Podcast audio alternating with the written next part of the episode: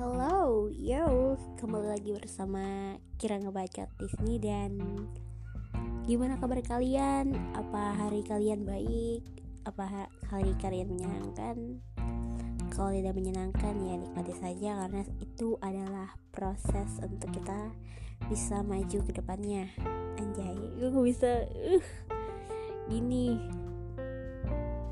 mau cerita aja nih gue mau cerita tentang kosan nah berhubung gue adalah anak kos yang kuliah eh salah. Gue adalah anak kos ya anak kuliahan yang ngekos. Jadi gue akalan jadi gue bakalan nge-share pengalaman gue tentang kos-kosan di daerah gue jadi di daerah gue itu uh, gue daerah gue itu bukan daerah ibu kota. Jadi kalau gue bilang harga kalian anak ibu kota pasti bilangnya kayak murah banget gitu kan.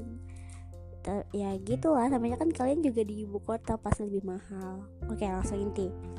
Harga kos-kosan di daerah gue itu sekit kalau yang standar itu sekitaran harga 400 sampai 600 ribu dan fasilitasnya itu biasanya udah udah ada lemari, udah ada kasur, udah oh itu sih yang basic biasanya. Dan kamar mandi bersama biasanya yang basic antara 400 sampai 600 ribu. Nah, gue dulu pernah ngekos di sebuah komplek jadi intinya gue sini akan menceritakan ber, betapa perbedaan ngekos di kompleks sama ngekos di daerah gang. Nah jadi uh, sampai mana tadi? Oh ya sampai ngekos di kompleks. Jadi pertama kali gue ngekos semester 1 itu gue ngekos di komplek. Nah di, kom di komplek jadinya ya ada harga per kamarnya itu gue 500 ribu udah sa fasilitas di dalam itu udah ada kulkas kulkas bersama pastinya kulkas kasur lemari tiga itu fasilitasnya. Jadi kita tinggal udah bisa tiduran di kasur udah bisa letakin baju tinggal bawa baju perlengkapan udah tidurin selesai. Nah kalau sam kalau yang di gang gua dapetnya harga 530 500 ribu itu buat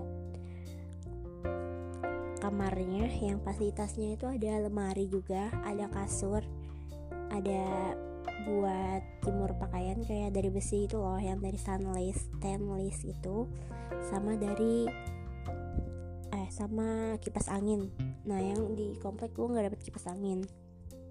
Tapi bedanya kalau yang di gang ini gue nggak dapet kulkas. Nah dari sosialisasi. Berapa per, oke mari kita mulai dengan perbedaan sosialisasi kalau di komplek ya seperti kita tahu di komplek gimana? Kebiasaan kan kalau di komplek tetangga sama tetangga itu nggak terlalu tahu kayak lu lu gua gua gitu kan kalau di komplek.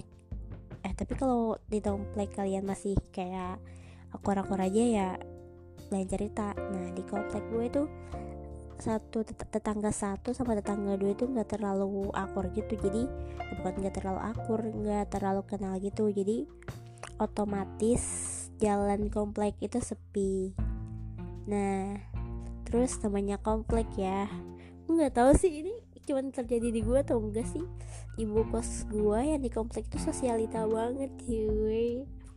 Ya, ya gimana ya bilangnya? Gue bukan yang ngiri yang ngiri sih. Tapi ya gitu gue untuk untuk daripada gue ngejulitin kan mending gue pindah gitu terus beliau juga suka ngejulitin orang. Gue pernah dijulitin soalnya.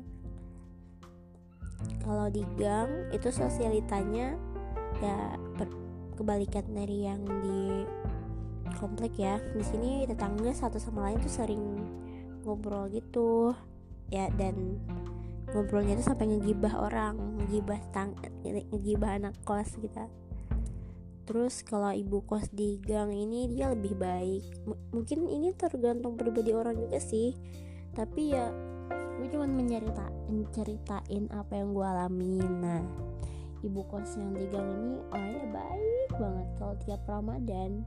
Beliau pasti ngasih bubur tiap hari. Ya tapi kalau tiap hari juga bosan juga kan. Tapi ya lumayan lah. Nah terus kalau beliau kan suami beliau itu kayak alim-alim gitu. Jadi biasanya di komplek di gang sini kan ada musola tuh. Biasanya di musola itu kayak ada bacaan pembacaan acara tahlilan gitulah.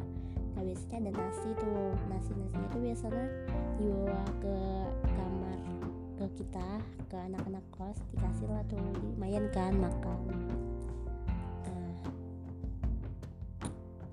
yang bikin uh, terus sosialisasi di dalam kam di dalam kosnya.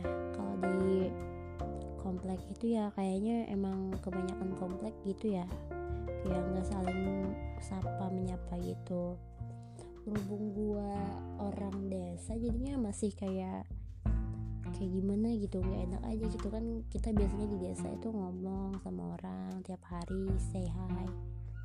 Mungkin karena orang juga, orang juga kebiasaan ya sapa menyapa kali ya di komplek tuh. Jadinya antara komplek antara kamar kos itu kayak diem-diem gitu. Oke okay. oke okay, oke bentar, bentar. Kayaknya kalian nggak ngerti deh ini kamar kosnya gimana. Jadi ini kebanyakan sama sih kayak gini di kos eh di kos di gang ataupun di di gang ataupun di komplek itu biasanya rumah cuman kamarnya ada banyak. Jadi kayak berbagi kamar gitu. Jadi kayak dapur kamar mandi itu biasanya berbagi. Nah sambung kalau di komplek ini orangnya kayak diem-dieman aja gitu. Kayak lu di kamar ya lu gitu. Enggak sapa menyapa antara sehat sehat sih enggak deng. Sehat aja enggak yang di tempat gua di komplek. Kalau di kalau yang di gang dia lebih ya mungkin juga terpengaruh sama ibu kos juga kali ya. Jadi pas gue di gang itu kayak uh, ini dikasih tahu tuh ini si ini ini si itu dan orangnya ramah-ramah banget juga kalau di gang. Tapi nggak tahu sih emang emang kayaknya pengalaman gue aja deh kayak gini. Nah terus kalau di gang seperti biasa sempit ya mobil nggak bisa masuk ya parkirannya segede segede di komplek. Ya gitu. Kadang-kadang kepikiran mau pindah juga. Oh intermezzo sekarang gue lagi ngekos di yang di gang. Nah gue tadi gue kan tadi udah bilang nih kalau di gang itu kebanyakan orangnya tuh kenal-kenal banget satu rumah sama sama satu rumah lainnya. Saking kenalnya